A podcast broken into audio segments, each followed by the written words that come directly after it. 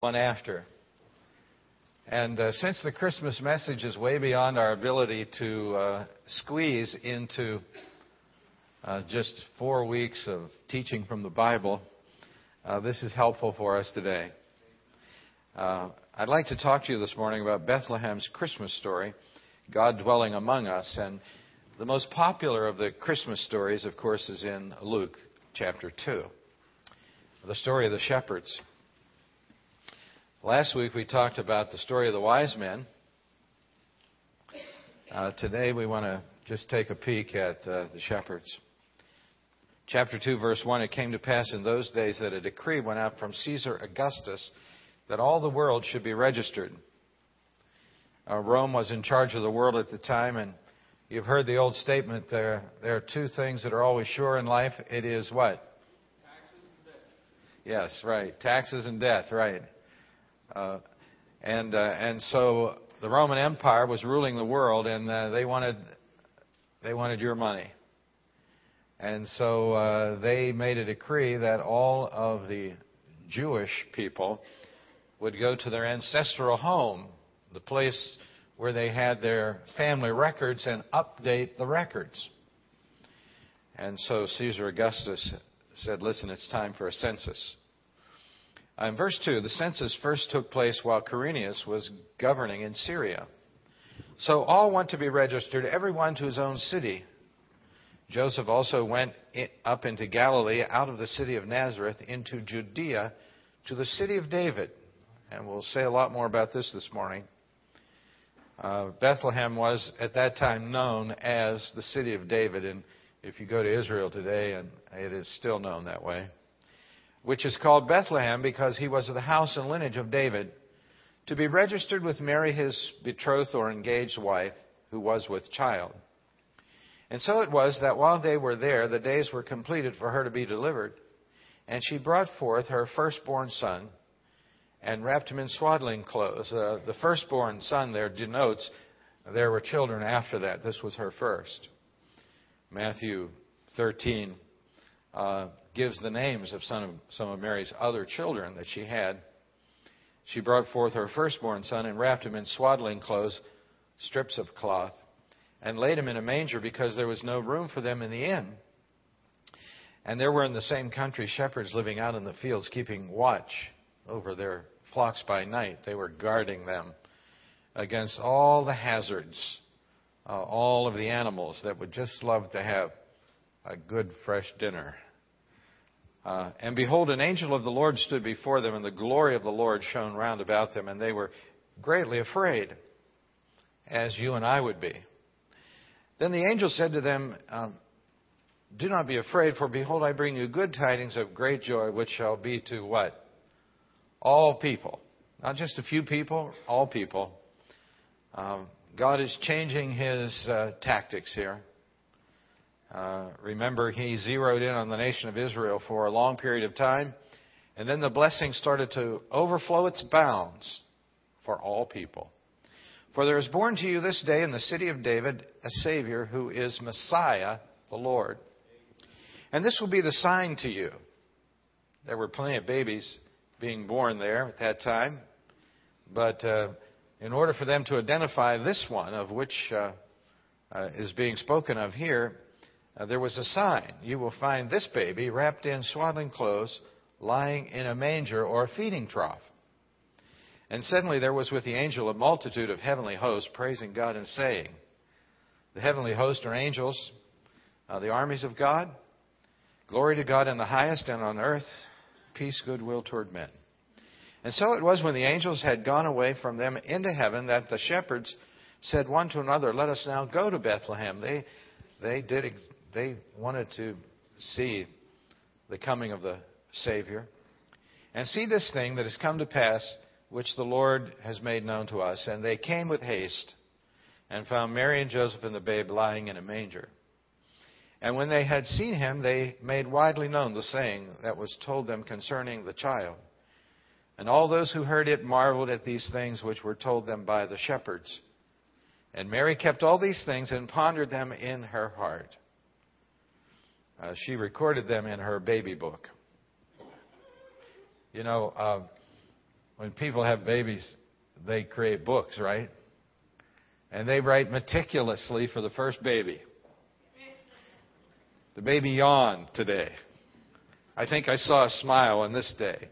And it's like a whole journal. Second baby comes along, no book.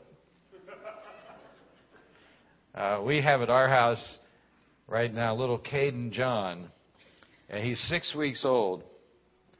And uh, right before he was born, we kept asking Tammy and Steve, "What are you going to name this kid?" they said, "We're so busy, we can't even think of a name."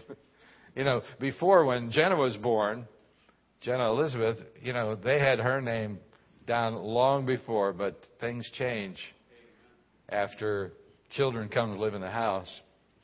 And so uh, Mary pondered all these things in her heart. She recorded them somewhere, some little uh, book, I'm sure.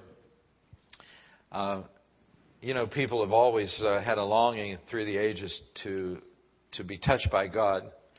In the Old Testament, Moses said, "Lord, show me your glory. I want, I want to, I want to see you, Lord." And through the ages, uh, maybe even in this age in which we live, maybe you here in the church today have said something familiar to, that to God. Maybe you've said, Lord, in some way reveal yourself to me. Uh, Lord, let me know you're out there. Let me know you know about my situation. Hold your place right here and turn back with me, please, to the book of John.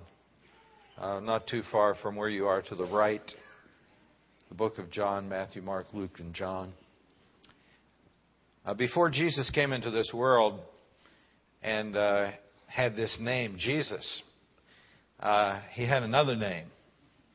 And his other name was the Word. And we're not going to go into the first part of the book of John because many of you, of course, we don't have the time, but many of you are familiar with that. Uh, but we are going to begin reading in verse 11. And he came to his own, and his own did not receive him. That refers primarily to the nation of Israel. For the most part. Some did, but for the most part they didn't.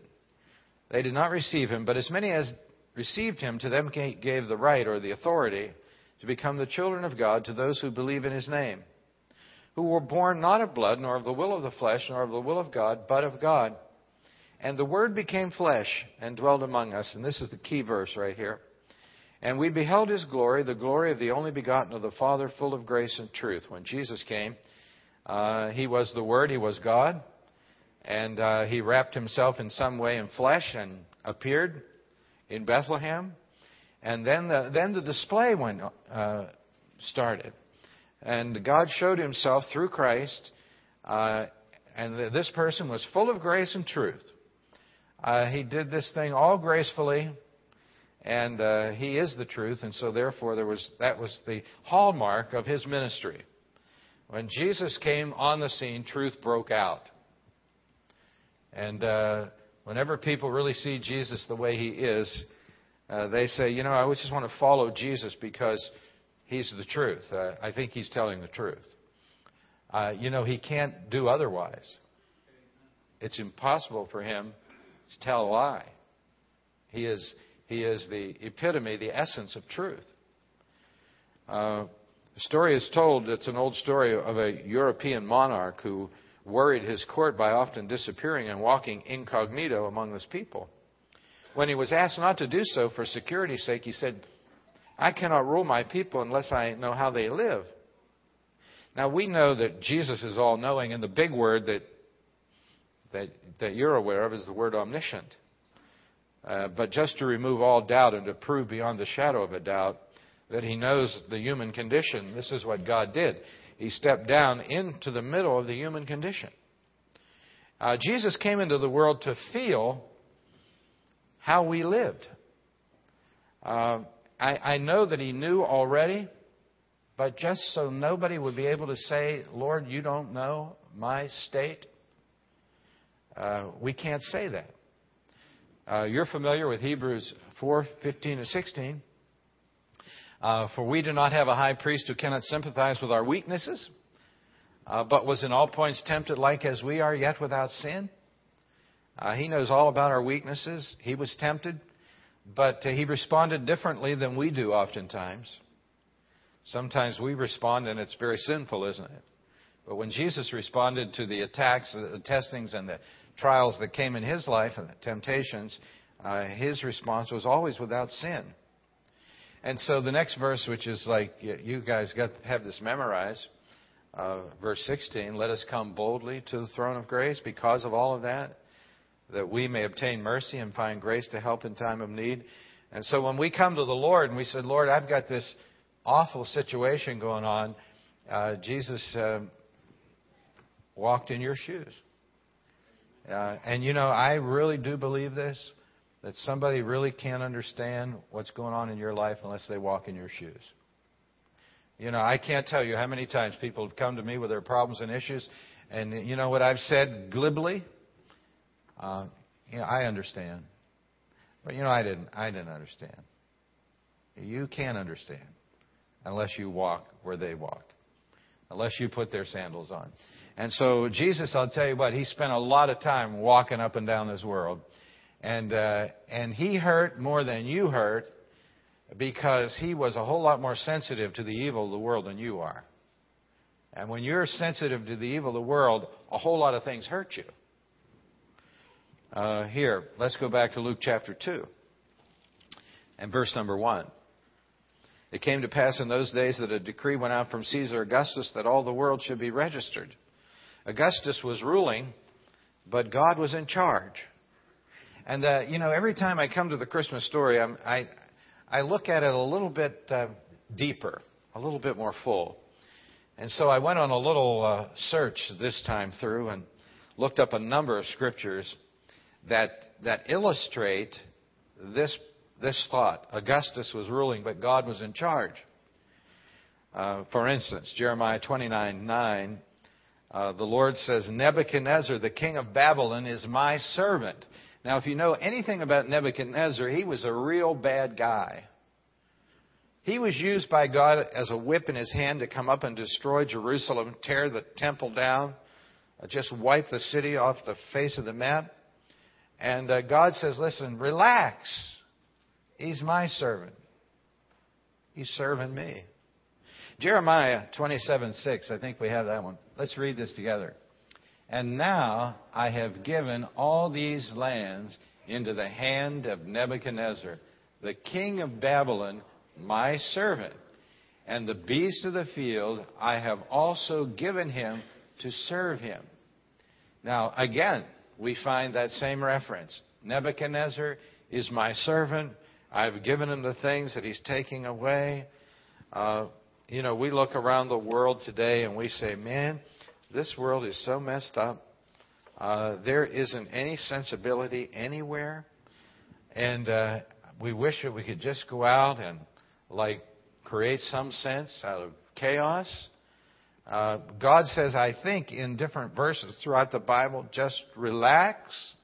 I'm working my plan out on earth. And, and that's hard for us because we want to work God's plan out on earth, don't we? We want to say, Lord, I just know what needs to be done right here. Listen to me. Uh, Isaiah 44:28. To take a few notes. Calls Cyrus, he is my shepherd. God said. Now that's interesting. He was a bad guy too. Uh, Isaiah 45:1. Uh, the Lord called Cyrus his anointed. In Ezra chapter 1, verse 1, I think we have that one. Uh, let's read this. Now, in the first year of Cyrus, king of Persia, that the word of the Lord by the mouth of Jeremiah might be fulfilled, the Lord stirred up the spirit of Cyrus, king of Persia, so that he made a proclamation throughout all his kingdom and also put it in writing. God said, Cyrus, uh, I, I want you to make a proclamation. And Cyrus says, okay, I'll do that. Uh, now, the uh, the great verse which which I think you can memorize is Proverbs 21:1, and this this says it in a more general way. Let's read this one. The king's heart is in the hand of the Lord, like the rivers of water. He turns it wherever he wishes.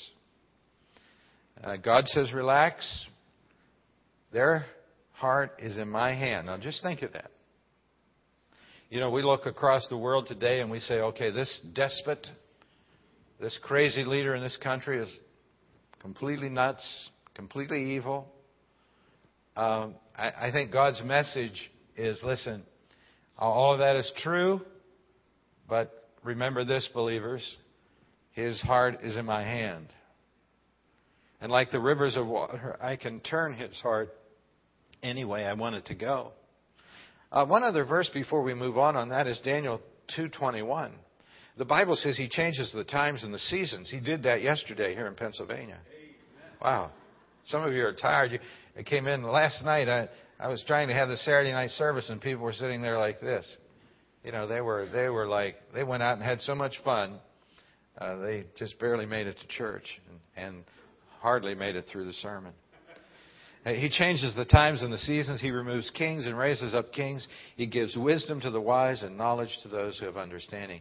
Uh, he removes kings and raises kings. We can put any term in there you want to put. And for our benefit, why don't we put presidents, okay? He removes presidents, raises up presidents. Uh, how would God get Mary and Joseph to Bethlehem? Uh, God moves nations to accomplish His will. You know, when we look at the world scene and we say, boy, why is that nation doing that? We have to, in the back of our minds, somewhere, have this thought lodged. Hey, God's up to something here. God's up to something.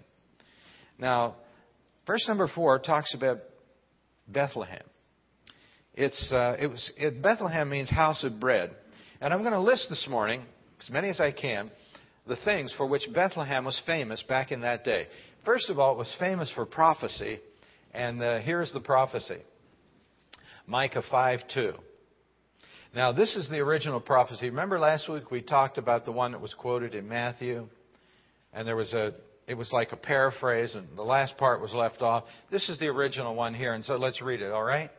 But you, Bethlehem Ephratah, though you are little among the thousands of Judah, yet out of you shall come forth to me the one to be ruler in Israel, whose goings forth are from old, from everlasting. Now, for those of you who were here, you remember I said there were two Bethlehems. Uh, I want to commission some of you computer gurus to just go on the computer and find out for me how many Bethlehems there are in America. Just write the question, how many Bethlehems?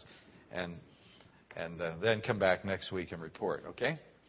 Uh, in this time, though there were two in Israel, one was in the north, one was in the south. And here the Bible says that this prophecy deals with the one down in Judah. That's the south. The ancient name, Ephratah, was given there right beside Bethlehem.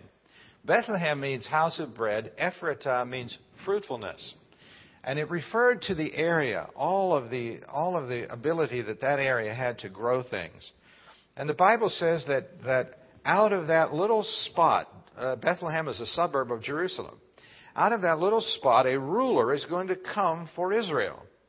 And uh, the last statement is really uh, interesting to me.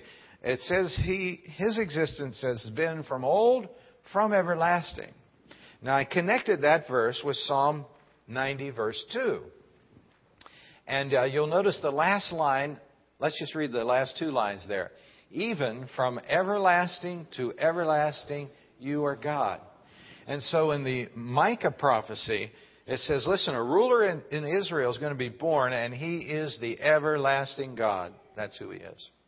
So Bethlehem is famous for prophecy. And you remember how famous it was because when, remember when the wise men came into town, they said, listen, we're trying to find the, uh, the uh, Christ child, and Herod called together the, uh, the doctors of the law, and they said, hey, we know where he's going to be born, right over there in Bethlehem.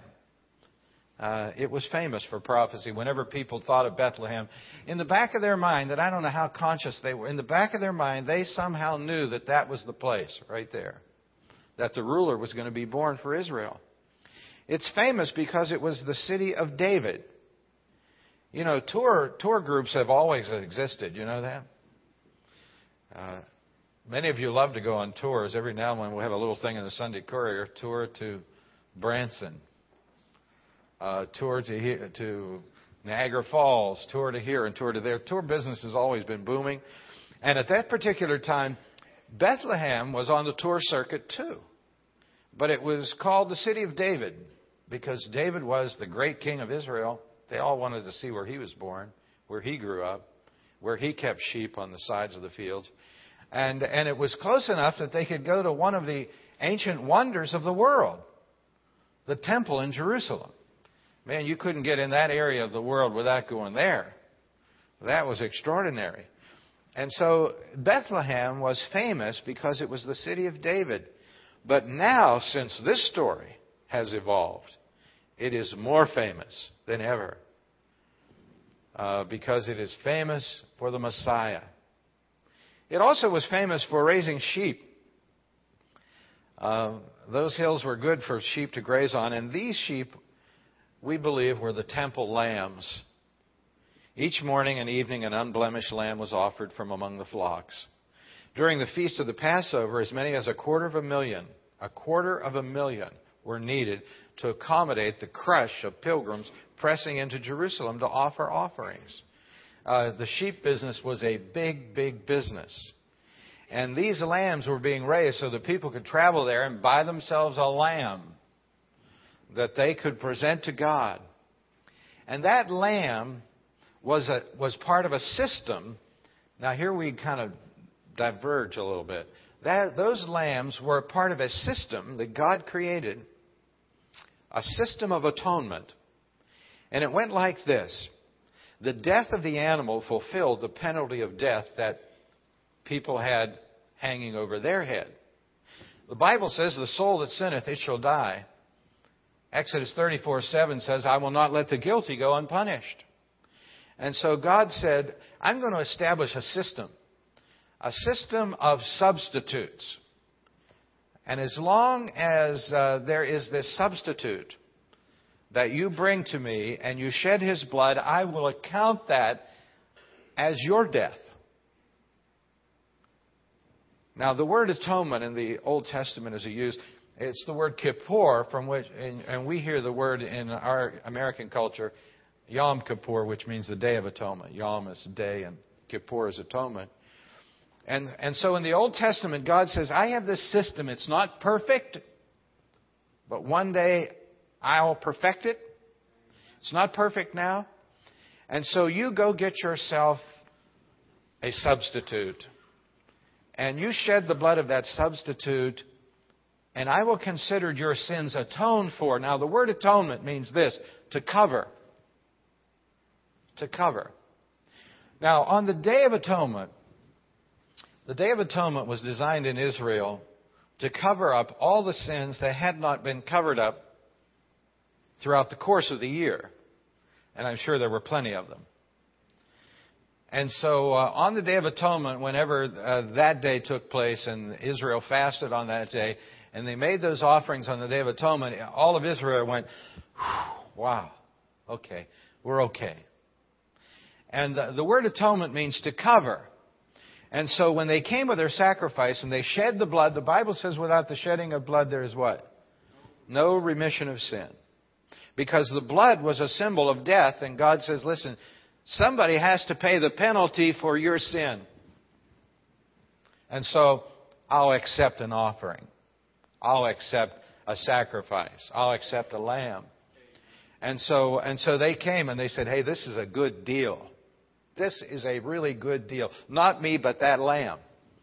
And so they brought the lamb, and the blood was shed, and God put a covering over their sin. Now, the interesting thing about that is the sin was not washed away in the atonement. It was still there. It was only covered, that's all.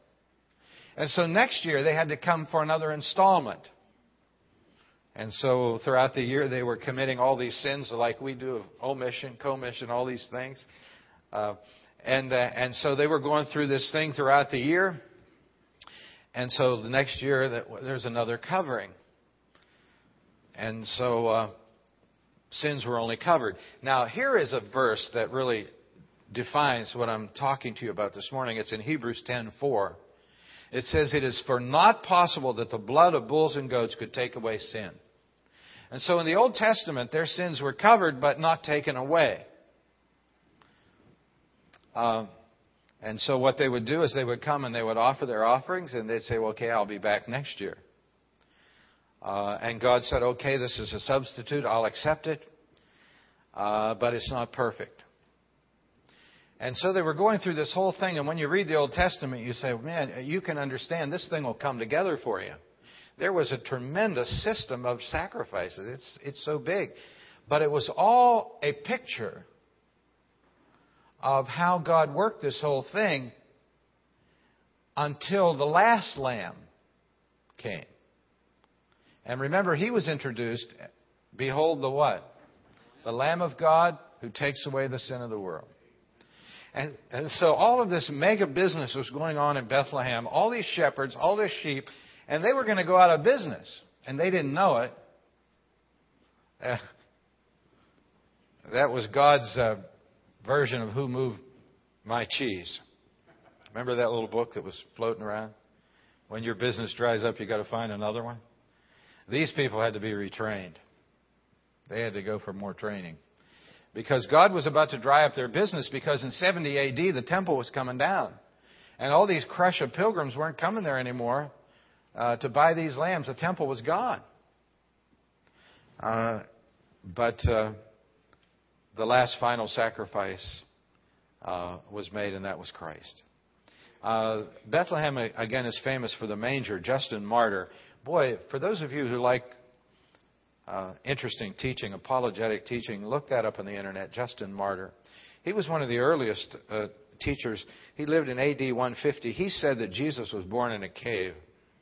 His writings are very interesting. And, and that's true. Jesus was born in a cave. Uh, in the fourth century, the first Christian emperor Constantine built a church over this cave, and it's known today as the Church of the Nativity.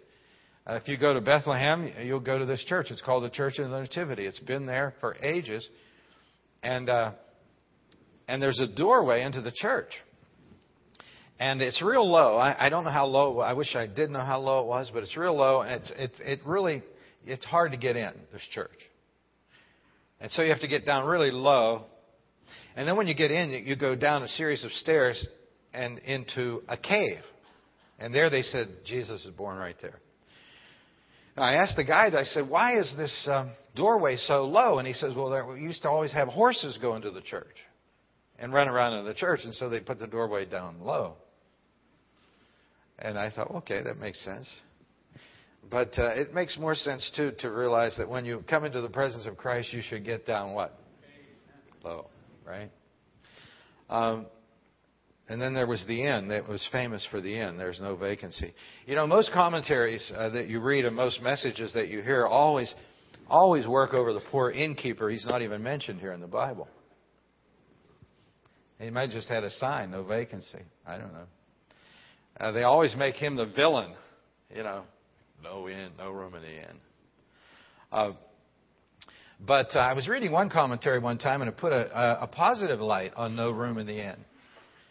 And, the, and how it did that is that they said the inns back in that day were real dirty and real, they were just negative places, filled with people, no privacy. And the commentator said, it, God probably just said, listen, I have something better than that for my baby. I have a private birth room over here, out here in this little cave all by himself out of that, all the massive filthiness and dirtiness of these people in this old fashioned inn. Well, God appeared to the angels, or, uh, or, the angels, excuse me, appeared to the shepherds. And these shepherds were outcasts, they really were. And all of us know the message of this. You know, I was reading um, last night Hebrews 7:25. The Bible says He is able to save them to the uttermost that come to God by Him. Uh, you know, Jesus is able to do all sorts of things in our life that no one else can do. Uh, able to save to the uttermost. An older gentleman in our church many years ago said that Jesus can save from the guttermost to the uttermost. And that's true. And that's what he did with the shepherds. You study what the Bible taught, or, or, what history refers to the shepherds. You know, they couldn't even testify in a court of law. People looked down and they said they can't tell the truth. Those people are so despicable. They were so unreligious. They were outcast. And, and so here comes the Lord with the first announcement. And he says, Listen, I'm going from the uppermost to the lowermost, and I'm going to show them that, listen, I care about all people no matter where they are on planet Earth.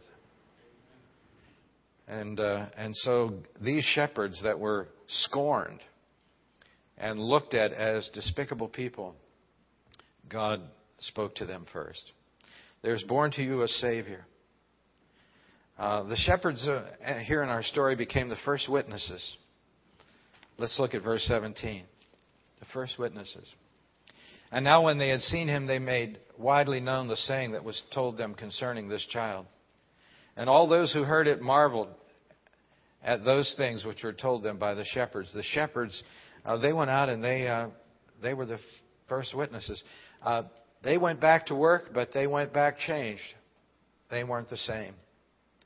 And you know, whenever we have a true co- confrontation with Christ, I, I, don't think there's any way you can be the same. You know, people come to church and they say to themselves, you know, they look in the mirror and they say, listen, there's nothing changing about me. My, my answer to that is you haven't had a confrontation with Christ. Uh, you haven't had one recently. Because when you have a, an interaction, a confrontation with Christ, a connection with Christ, you change. And here's the verse, 2 Corinthians 5.17. Let's read it. Therefore, if anyone is in Christ, he is a new creation. Old things have passed away. Behold, all things have become new. Isn't it great that God can do that in our life? He can take those old things in our life that are destroying us and other people around us and change it all around. And He alone has the power to do this because we know we don't, right? The first of the year is coming up and everybody's getting their New Year's resolutions out that they're going to break two days later. And they're going to turn their life around and turn it over again and they're going to try to turn over a new leaf and and I'll tell you, but when you come to the Lord, he can turn over all kind of leaves in your life. Uh, there was no room in the inn. Even a little bit later, there was no room in Bethlehem. He had to go to Egypt to avoid uh, the decree to kill the babies. Uh, his family had to leave Bethlehem. There was no room initially in the overcrowded hearts of people in the land, but there's room in the hearts of a few. To as many as received him, to them gave he the right to become the children of God. You know, I find that throughout the ministry of Jesus on earth, there was just always these closed doors. But at the end, there was room, and it, there was room on the cross for him. And they said, Listen, uh, why don't you come down from that cross? And the reason why we know he is God is because he didn't come down from that cross. That was his mission. That's, that was his goal. Uh, Jesus was the final offering. Listen to this. Hebrews 10:12 says after he had offered one sacrifice for sins forever, he sat down on the right hand of God. He said, "Listen, I'm going to do away with this system. Shepherds, you're out of business. Uh, no more blood sacrifices. This is the last one. And you know why it was the last one? Now here it is. You're, are you ready? He was the last one because of his inestimable value that one could die for the sins of all the world. Uh, before that, God says, Listen, I'll count a lamb for you. That'll be like a trade off. And so that's why so many lambs had to die. But when the true Lamb of God came from heaven, there is no one that can put a dollar value on the Lamb of God he is more than valuable to pay the price for the sins of the whole world and more. And so, this is why when Jesus died on the cross, he offered one sacrifice for sins forever, and then he said, The work is done, and when the work is done, you sit down, and that's what he did. He sat down at the right hand of God. The work is finished, and all we have to do is accept it. And all we have to do is receive Christ as our Savior, our, our substitute. Now, let me say this is a little on the negative thing here. Uh, if you don't accept Jesus as your substitute, you have no substitute. You must pay the penalty for your sin. Because that's just the way God is. He is, when He says something, He means it. And that's why He set the whole system up. He's not willing that any should perish, but that all should come to repentance. And so Jesus has done everything that he could do to stop you from going to hell and paying for your sins. He's done everything he could do. He took his son and sent him on a mission and said, Listen, you die on the cross for the whole world, and everybody who believes in you, I'll let them off the hook because I'll count your death as their death if they accept you. Let's bow our heads in prayer. With our heads down, bowed and our eyes closed today, uh, I hope that this has been clear to you.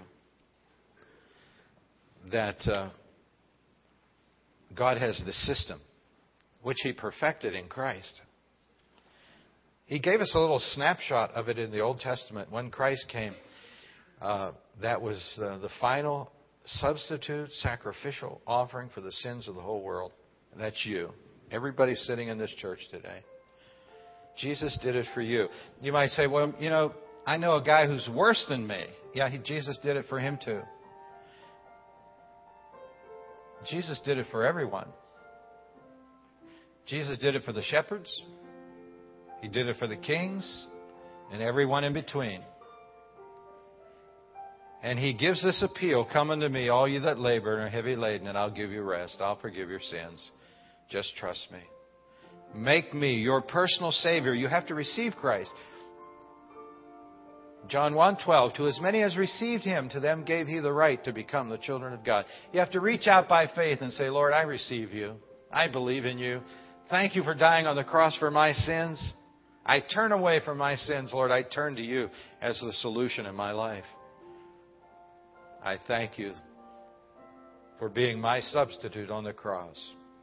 Lord, we cannot thank you enough uh, for dying upon the cross for our sins. I pray, Lord, for every single person in our church today that they may embrace you, uh, that they may accept this final sacrifice, this substitute who hung on the cross in their place, and invite you to be their Savior today. In Jesus' name we pray. Amen. Let's stand together as we sing to the Lord.